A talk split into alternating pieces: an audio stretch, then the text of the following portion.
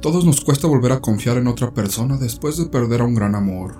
Sin embargo, siempre guardamos la esperanza de que alguien nuevo nos llene el vacío y cure nuestro corazón herido. Después de 10 años de una hermosa relación, perdí el gran amor de mi vida. Él era un hombre admirable, feliz y lleno de vida, pero un fatal accidente lo arrebató de mi lado, dejándome en una gran tristeza la cual solo mis pequeñas hijas aliviaban en parte mi dolor. Junto con mis hijas me dejó nuestro pequeño negocio, una cafetería la cual sirvió para distraer mi mente de los recuerdos que me llenaban de melancolía. Fueron siete años de los cuales dediqué a mis hijas y al negocio, sin pensar siquiera en conocer a un nuevo hombre. En realidad, Pensaba que nadie sería digno de ocupar el lugar de mi marido. No obstante, en mi interior sabía que necesitaba volver a sentirme mujer, amada y protegida por un nuevo amor. A la cafetería llegaban muchos hombres intentando conquistarme, pero ninguno me llamaba la atención, hasta el momento que conocí a Edgardo. Él era un hombre tímido de tierna mirada y de trato muy amable.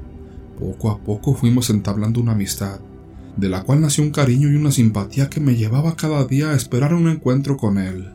Él me hablaba a diario de su madre, de su muerte y de la falta que le hacía en su vida. Después de que la perdió se sentía un tanto perdido en la vida. Esa devoción con la que hablaba de su madre me llevó a creer que era una buena persona.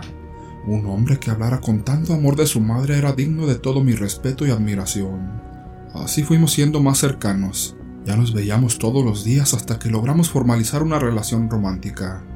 Él era amoroso conmigo y con mis hijas, algo que cautivó mi corazón y al poco tiempo nos fuimos a vivir juntos a la casa que había heredado de su madre. Al llegar a su casa, me sentí feliz. Solo me perturbaba el hecho de que las cenizas de su madre estuvieran en nuestra habitación. Estas estaban en una especie de altar con una gran fotografía frente a nuestra cama, desde la cual sentía que nos miraba de manera desafiante. En varias ocasiones le pedí que cambiara su altar de habitación. Sin embargo, para él no era opción y se sentía ofendido si le tocaba el tema. Debido a esto ya no insistí, a pesar de que no podía dormir a gusto ni menos tener intimidad con él, algo que a él le parecía no importarle. El tiempo pasaba y cada vez me sentía peor. Comencé a enfermarme y a sentirme paranoica. Cada noche sentía un olor putrefacto en la habitación. Además mi gato que me había llevado a vivir con nosotros no se atrevía a entrar en la habitación. Era como si el lugar estuviera maldito para él, por lo que un día salió de casa para nunca más volver. Mis hijas extrañaban su gatito, pero después de buscarlo tanto jamás logramos encontrarlo. Luego de la pérdida de nuestro gato, comenzaron los problemas en la cafetería debido a una intoxicación de un cliente. Me llegó una demanda por la cual debía endeudarme con un crédito para pagar lo que me pedía aquel cliente. Ya en un tiempo, se me hizo imposible mantenerla ya que se corrió la voz de la demanda y poco a poco fui perdiendo mis clientes, por lo cual debí cerrarla. Ya a esas alturas me sentía totalmente devastada. Edgardo me apoyaba y me decía que no me preocupara, que él era el hombre y que se haría cargo de mí y de mis hijas, que no era necesario que trabajara. Eso a mí no me convencía ya que yo estaba acostumbrada a mantenerme sola y a mis hijas, y no quería que fuéramos una carga para nadie por lo que le agradecí su ayuda, pero aún así seguí buscando trabajo. Sin embargo, entre tanta búsqueda sin encontrar nada me fui desmotivando y sintiendo mal, incluso físicamente. Al ir al médico y hacerme unos análisis, los resultados arrojaron un cáncer. Yo no podía entender cómo era posible que en tan poco tiempo me sucedieran tantas cosas malas. Era como si toda mi vida se derrumbara. Solo me quedaba seguir luchando hasta donde pudiera por mis hijas las cuales habían cambiado completamente su actitud hacia mí. Ya no querían que me acercara a ellas y solo me pedían que nos fuéramos de esa casa. Me decían que mi suegra se les presentaba en la noche en su habitación y les decía que debían irse de ahí. Yo les decía que solo era su gestión, que la señora estaba muerta y que estaba descansando en paz, que no era posible que ella apareciera en su habitación. En realidad me costaba creer en esas cosas. Además Edgardo se portaba muy bien con nosotras.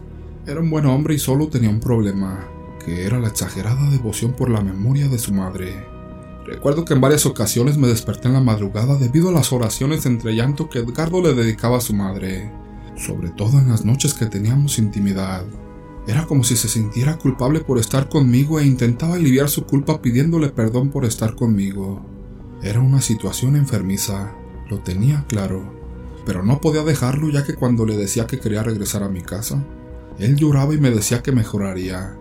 Incluso propuso tomar una terapia para dejarla ir, propuesta que yo acepté debido a que mi cáncer estaba avanzando rápidamente, y Edgardo me cuidaba amablemente sin exigirme nada más que mi compañía y amor.